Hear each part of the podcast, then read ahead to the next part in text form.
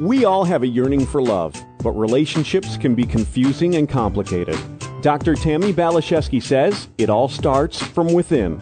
It starts with a journey to center. Here's your host for Journey to Center on Empower Radio, Dr. Tammi Baliszewski. Hello, my friends. You know, I was thinking about it.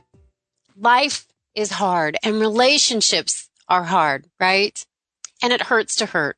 Therefore, I think it's natural for a lot of people to either bury or tuck away their pain and pretend or maybe even believe that it isn't there. You know, years ago, I was struggling with a four month long bout with bronchitis. One of my spiritual teachers said, you know, Tammi, I think you have some unprocessed grief. As she said that, some tears started to well up in my eyes. And then I said, but I don't know what about or why. She said the details didn't matter, but I would benefit from allowing all the tears that were in me out of me. I love this saying from Marianne Williamson. If we have a hundred tears to cry, 98 will not be enough. So I decided to give myself permission to feel all of my feelings and cry my tears. I allowed myself the time and space to process all of my hurt. And though it wasn't necessarily fun, on the other side, I experienced a sense of freedom, peace, and finally being at home within myself. Today, my life works much better now that the gray fog of grief has been lifted. And I know from personal experience how important, powerful, and helpful it is to release our past pain. I'm very happy and honored to be able to have this conversation about this very important subject today with my guest and grief expert, Russell Friedman. Russell Friedman arrived at the Grief Recovery Institute in 1986 on the heels of a second divorce and a bankruptcy. After dealing with the enormous emotion caused by those and other losses, he began a rigorous training under the guidance of Institute founder John W. James. Eventually, he became a partner and co-authored the Grief Recovery Handbook, When Children Grieve, and Moving On. Together, Russell and John co-developed the Grief Recovery Method Support Group, which has helped more than a million people rebuild their lives after crippling losses. Russell has become the go-to grief recovery expert on CNN. He's made a number of media appearances in the aftermath of national tragedies, is also a guest lecturer at academic institutions, and has consulted with major companies who are learning that unresolved loss has a negative impact in the workplace.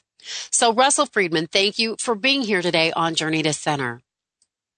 My pleasure, Tammi. Uh, and I, you know, even though you and I talked a little bit before we started this, I, I, it was such a pleasure talking to you. I knew this was just going to be a glorious hour. Glorious, and I feel so important. So important. I had no idea, as it sounds like you didn't, as I read about you and your story in your books, that I had so much grief, so much heaviness in my heart just from life in its natural color. So I really want to talk a little bit about how you came to be this grief expert that you are today. Let's share a little bit of your backstory. Yeah, it's an interesting story. I tell it one way, and my partner, John W. James, the founder, tells it another. I like my story better. They're both true, but here's how it happened. One day, a little over 28 years ago, a friend of mine invited me to go to a little, uh, to a, a, a, a kind of a seminar near the airport. And it was an all-day seminar and the, the speaker was this fellow John W. James, who is now the founder of the Grief Recovery Institute and my partner now. And uh, uh, I didn't know him from Adam and I showed up and I knew nothing about grief, but I was on the heels, as you mentioned, of my second divorce and a bankruptcy for half a million dollars, which may not sound like a lot of money today. It's still a lot of money then or now. But the bottom line is I was crushed. I was devastated. And or but I did not realize until I saw John talk that day that grief is not limited to the impact of death. Mm-hmm. Divorce is a huge grief issue, and here I had two. Um, bankruptcy is one of the major financial grief events that affects every fiber of our being, including how we see ourselves, male or female, how you relate to yourself has to do with how we appear in society and what we have and don't have. So the combination of the second divorce and bankruptcy had brought me to my knees. And on that famous day, I met John James. At a break, I got his card. I spent the day, we did a little exercise. There was a couple hundred people. I had no longer had a car. It had been repossessed literally by a repo man. And I'm looking at this card and some part of my brain says, oh, I think I'll call this guy and thank him. So I get on the phone, I call the number, and a voice answers Grief Recovery Institute, and I say, John W. James, please. And the voice says, speaking. And then I said, Hi, my name is Russell. I was at that event at the airport yesterday, and I just wanted to thank you. And he said, You're welcome. And then there was a pause, Tammi. And then a voice came out of my mouth, of the same mouth I'm talking from now, and it, say, it said, I want to volunteer to work for you. And I looked You're around my apartment, and I was the only one there. And I, I had no idea. I had no concept I was going to say that. Then, then there was a big pause, and John, I can imagine knowing him the way I do now, is going, "Who's this guy? He could be an axe murderer." he said, "Well," he said, "Can you come up to the office tomorrow and we'll talk?" And I did. Mm-hmm. Now, when John tells the story, he said, Russell came up to the office one day 28 years ago, and I haven't been able to get rid of him yet. So we've become friends, we're partners, we write books together. You know, John's very, he says things in a couple of words. It takes me a couple of pages. And that's one of the glories of our partnership in grief recovery. We have different styles, but the content in terms of helping grievers, using the fact that we have been helped by the method that he created that, and that mm-hmm. he and I have refined. And it helps everyone deal with any loss, not just death, not just divorce, not just bankruptcy, not just moving, right. not just right. financial or health issues, not just career issues, spiritual issues. So the process is universal, although it is applied individually and uniquely to each griever, either one-on-one or in a group. And, you know, as I get older, I am more and more proud, as I know John is, that we have a legacy of something that he and we created that helps anybody who's willing. And that's the key, Tammi. We, mm-hmm. we, we don't believe in intervention when it comes to grief recovery. You must have a willing participant or you don't have a participant. So if anyone asks for help, we can give it. We don't force it on anyone. We have to wait for yes. them to ask. I know how important that is. So, Russell, I did not know I had grief. I had no idea. I knew I, I was sick a lot. I knew, you know, life seemed gray, but I thought that was just the normal landscape of being human. How do we know? If somebody's listening, how do they know? How can they take inventory? Oh, wow, maybe I do have some unprocessed grief. Maybe it would be good for me to pick up Russell's book or something. How do we know? Uh, well, you know, that's a glorious question. And as you were talking about it, it reminded me of an old acquaintance of John's and mine, and I think she's still around, who's Louise Hay uh, Louise Hay, who wrote that, you know, the the book yes. with the heart, the rainbow on it.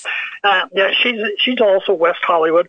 Um, but but and and she talks a lot about grief, not in those terms, but in her book, she recommends people to our books. Interestingly enough, now to answer your question, here's a statement: unresolved grief drains energy and robs choice. So one of the things that you might have looked at if someone had directed you or said, you know, you know, Tammi, have you experienced a kind of a loss of energy? Do you wake up tired? Do you find it's difficult to make choices or that you just don't make choices or the choices you make keep being the same things that sabotage you? And uh, let's add a third thing. There is a, can be a monstrous physiological impact of unresolved grief. Um, mm-hmm. Your body is not designed to contain feelings. Your body is designed to process feelings in the moment you have them. In fact, I'm sure you teach that. You know, you're really bright and everything, but when it's a, when grief is the centerpiece and you're not processing it, you're keeping it in because we were all taught not to share our grief, to not talk about it. You know, right. we were taught laugh and the whole world laughs with you, cry and you cry alone. So many of us learn to stuff our feelings, to pull them down.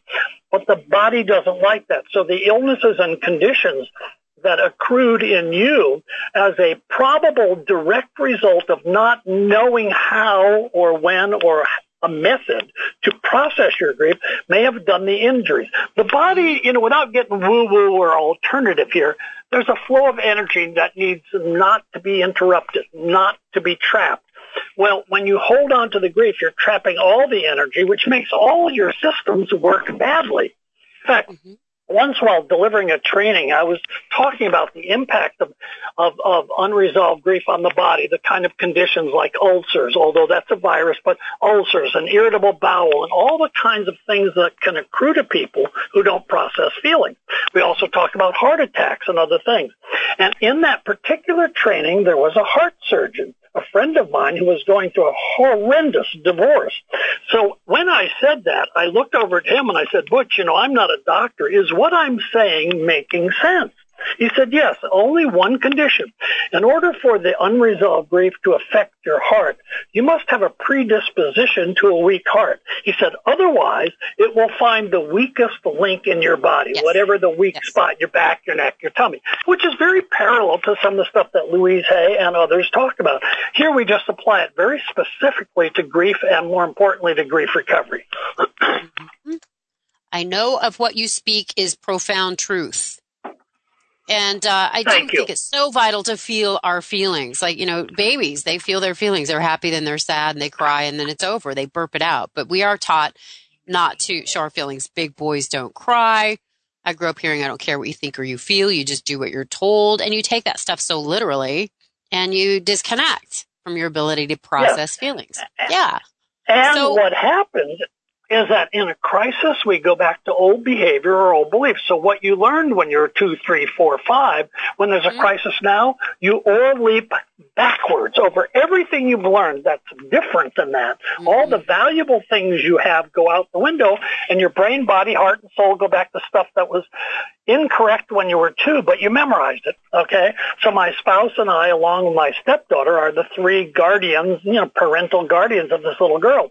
And I am watching with glory, Tammi, the decibel level at which she communicates her happiness, the decibel level at which she communicates her sadness, and her ability to go faster than you can imagine from happy to sad or back to happy yes. or back to neutral. And you're going, what happened? How does she do that? And can I do that without being a squalling infant? And I try to pattern my life based on being in grief recovery and at communicating those feelings in the moment they have them, obviously in age appropriate ways, but not leaving anything trapped in my body where it can hurt me. So, you know, to kind of bring this whole thing full circle. Anything you leave inside will hurt you. Anything you let outside, if you do it appropriately, will help you and won't really hurt others. mm, that's so awesome. And I do, I do know there are a lot of ways of processing grief. I did a lot of painting with red and black. I think you can dance it out, scream it out. Do you have some suggestions to be able to get that trapped energy up and out of your body? Yeah, um, we do not necessarily, we don't disagree with the art uh, therapy and other kinds of their music and so on we think they're wonderful ancillary things, but there's something for many people, it may have been different for you, that's missing. There's a need to communicate more specifically than in the graphic arts that that mm-hmm. kind of define feelings and show them and get them up and out, but they don't complete things. For example, mm-hmm. if I have hurt your feelings, I need to apologize to you. If you're living and if you'll let me talk to you, I will or come to you and say, you know, Tammi, I'm very sorry. I believe I said something rude to, to you yesterday. I apologize. Artwork doesn't make the apology. Prayer or right. other spiritual things don't make the apology. So in addition to any other aspect, I think what artwork and other things, they expose and communicate at one level that what is unfinished. Then there's usually a need either directly with a living person if they're accessible, or indirectly if they've or you, you know, most of the time your ex-wife or ex-husband is not going to sit still while you read their beads and tell them what they did to you, what you did to them. Right. They're just not interested. Right. So grief recovery helps people do indirectly because quite often it's involved with death, but also it's involved with people who were estranged from who we can't do it directly. So the method we have created gives a way to get the communication again, without dismissing the artwork, I think the artwork and other things, and, and allow me to say this, are great discovery vehicles. They help us mm-hmm. discover what's trapped inside of us.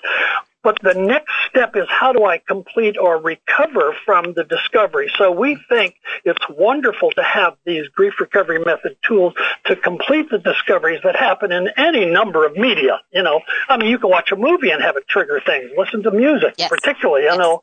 And these last few days with the deaths of famous musicians, most of whom I knew, David Bowie was actually a friend of mine.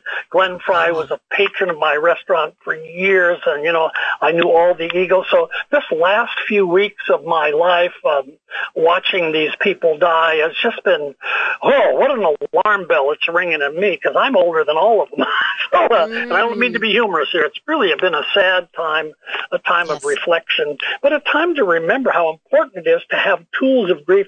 If we can help people have tools for grief recovery before the losses happen, they don't have to be scrambling around trying to figure out what we do part of my reason for being on the air with you is to help introduce people to an idea that will help them in a crisis rather than them having to go figure it out when it's happening. Yeah, I think that's fantastic. I think the work you're doing is really quite incredible and so important. Um, I, and I think, you know, and, and I think you've said this as well. Most people are ill prepared to deal with loss. It's not something most of us are taught. Is that accurate? Well, it's accurate, but it needs a little something to piggyback. We are okay. ill prepared because grief is the normal and natural reaction to loss, yet almost everything you and I and everyone listening to us was taught is not normal, not natural, and not helpful. So when we were taught laugh when the whole world laughs with you, cry and you cry alone, we're taught not to talk about our feelings. Now, how do you process them if you can't talk about them? So you choke them down. The first thing we all learn is don't feel bad. Tomorrow's another day or don't feel bad auntie's in a better place when someone dies. So if it's normal to feel bad when something sad happens, but we're taught don't feel bad, then the default setting becomes incorrect. And like I said earlier, in a crisis, we go back to old beliefs or old behaviors, which are the defaults, which were planted in us many a times before the dawn of conscious memory. So we don't even know what that, what's lodged in there that comes up and limits us comes from a place before we can, most of us can remember. We can't even identify that. And yet, when you had your first romantic breakup, what you got was don't feel bad. There are plenty of fish in the sea, which was mm-hmm. the first time you knew you had been dating a fish. But that takes don't feel bad and puts it with replace the loss. And yet I don't have to tell you, Tammi, we don't replace relationships. You must grieve and complete the relationship to your former spouse or boyfriend or girlfriend mm-hmm. to allow you then to make a choice later to choose to go find a new mate, a new lover, a new friend. But if you are incomplete with the past, how are you going to trust the next lover? How are you going to be open and honest? And yet you're going to demand that they be open and honest, but you can't be. So as you can see, this is a complicated web that's weaved by taking normal and natural. Now, my little granddaughter has never been told by anyone not to feel bad. In fact, if any school teacher ever says that to her, they're going to have to deal with me. And I've been to the preschool and said, please don't tell Zoe not to feel bad. If she's sad or crying, say, I can see you're sad. You know, I, that's normal. Okay, can you tell me what's going on? Or not. And but never tell her not to feel better. Why would you? For example, Tammi, if you call me up and say I'm having a great day, things are really great at home, things are great at work, would I go, uh uh uh uh, don't feel don't feel good. and yet, the moment you tell someone you feel sad, they say don't feel bad. She's in a better place. So we have to, our job in grief recovery is to correct the misinformation so people then can get the actions of grief recovery to help you deal with loss are actually relatively easy. The hardest part about everything we do is that it's too easy and people complicate it by intellectualizing it. Our job is to move grief 14 inches from the head to the heart. It's the heart that's broken when there's a loss, not the head. Yes, that's absolutely correct. So, um, Russell, are there specific actions needed to move beyond loss? What, how do we know? What does it take to come to completion? Okay, if you're over the age of five, then you have to learn, relearn what you would have known as naturally as a child. A child will naturally do grief and naturally do recovery because it is natural. But by the time you're five, they're telling you don't feel bad and time heals and all these other lies. So you have to go eliminate those lies and then a simple series of actions. We help people do what's called a loss history graph in which they put on paper the losses that have affected their life, the deaths, the divorces, the other issues emotional that have impacted them emotionally, estrangements from living people who should have been loved ones who aren't. And that action helps open up. It's a discovery process to see not only what has happened to me, but what I learned usually incorrectly. Then we help people choose one first, one, excuse me, one major relationship, someone important in their life who affected them and teach them how to make a graph positive, negative, sweet and sour, the things they might apologize for, the five things they might need to forgive, the significant emotional statements that represent things they may or may not have said to that person. And we then put it in a letter format, not a grief letter, but a grief recovery document that helps communicate the unfinished business which is really in the three categories, apologies, forgiveness, significant emotional statement. So rather than a newsletter, it's a completion letter because here are the things I think that I need to speak either directly or indirectly and I need to get them complete so they're not living inside my body and affecting me anymore so that I can move forward carrying fond memories, uh, not being as negatively impacted by the painful things that may have happened between us, and then I can move forward. Everybody says you got to let go and move on. They don't tell you how to do it. This method we have shows people how to do it with safety, with um, confidentiality, not anonymity, but confidentiality, and allows them then to really retake a new position within their own emotional firmament and not have to go backwards in the crisis, but can go forwards with better tools. Yeah, that's fantastic. So we don't have a lot of time left here. I can't believe how fast this is going. There's so much I want to ask you. Something I think is really important to touch on before I give you the opportunity to do a shout out where people can find you is what if we know someone that's grieving? We have somebody who's maybe lost someone important to them or they're hurting, what is the right thing to say? What is the wrong thing to say? What do we do? What do we say? Oh. How can we be with these people that are hurting? Great questions. I'll try to distill it into so it doesn't take an hour. I can do it in a few moments. First order of business is to remember this little strange little image. Please, when you're talking to a friend who's grieving, be a heart with ears. Don't give advice they haven't asked for. Listen. They don't need to be, they're not broken. They're hurting, but they're not broken. They don't need to be fixed. They need to be heard.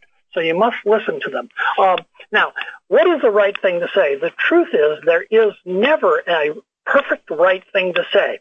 Um, what I do is teach a little paraphrase. So if I know, if I heard that you had had a major loss and I knew what it was, I might say, gosh, the next time I see you or talk, I heard what happened. Tammi, and I can't imagine what this has been like for you. Now, you'll notice my voice went up, which was, I turned a statement into a question. I can't imagine what this has been like for you. Now, I didn't say, and how has it made you feel? Because you'd say, oh, you idiot, what do you think? You know, my father got run over by a tractor. How do you think I feel? But I said, I can't imagine what this has been like for you, which opens up a way for you to talk to me safely without feeling attacked, without feeling interrogated. It's very gentle, non-interrogative. Mm-hmm. And it, it's what's interesting, Tammi, is that the word imagine is the most open-ended, soft, non-judgmental word in the English language. When I say, mm-hmm. I can't imagine what it's been like for you, you are invited to talk to me with the idea that I won't judge. Now, when people listening to us use that phrase, tell them, I will tell them right now, please, you got to make sure you're not judgmental. You don't get an opinion about their feelings. I don't get an opinion about yours, nor you about mine. It's a question of mm-hmm. hearing and go, wow, gosh, yeah, I imagine it might, might, might have that effect. Now, the other thing to say because we don't know what to say is, gosh, Tammi, I heard what happened and I don't know what to say to you. And even with all my expertise, I could say that. And you would say, oh, please let me hug you. You're the first person who didn't tell me not to feel bad because I've been feeling awful. And then every time I want to say how I feel, I'm afraid they're going to tell me I shouldn't feel that way. So saying I don't know what to say is a helpful statement because the vast majority of comments, more than 85% of the comments a griever hears are not helpful for them. So either of those two, okay, delivered with that uplink in the voice, which softens it, non-interrogative, will make them feel safe, and then they might want to walk down the block or go to the park with you and tell you more. You just have to listen effectively, um, and you may or may not know how to drive them towards recovery, but you got to just hear them. If you hear them, you have done them the most massive service possible. That's so beautiful. That's been, that's so helpful. That's so helpful for me. And I know for everybody that's listening right now. Okay, Russell, we have a minute. Can you please tell people how they can get a copy of your book or how they can connect with you? Absolutely. www.griefrecoverymethod.com site. All the books are available there. They're also available on Amazon. They're available on uh, barnesandnoble.com, all the main online booksellers, and in many of the stores. There are five books in order. The Grief Recovery Handbook, 20th Anniversary Edition, when Children Grieve, which is for adults to help children deal with death, divorce, pet loss, moving, and other losses. The third one is called Moving On, which is about divorce and other romantic endings, a powerful and helpful book that will help you not sabotage your future relationships based on the failures of the past. The fourth book is called Moving Beyond Loss. And the latest book is called The Grief Recovery Handbook for Pet Loss. I'm very, very proud of it. I think it's an important and necessary book. We are going to do a show about that next week. So, Russell, we are out of time. Thank you so much for your wisdom and your heart and your compassion. You're doing great work. Keep it up. And to my listeners, thanks for hanging out with us. Connect with us again soon. Onward and upward. Bye for now.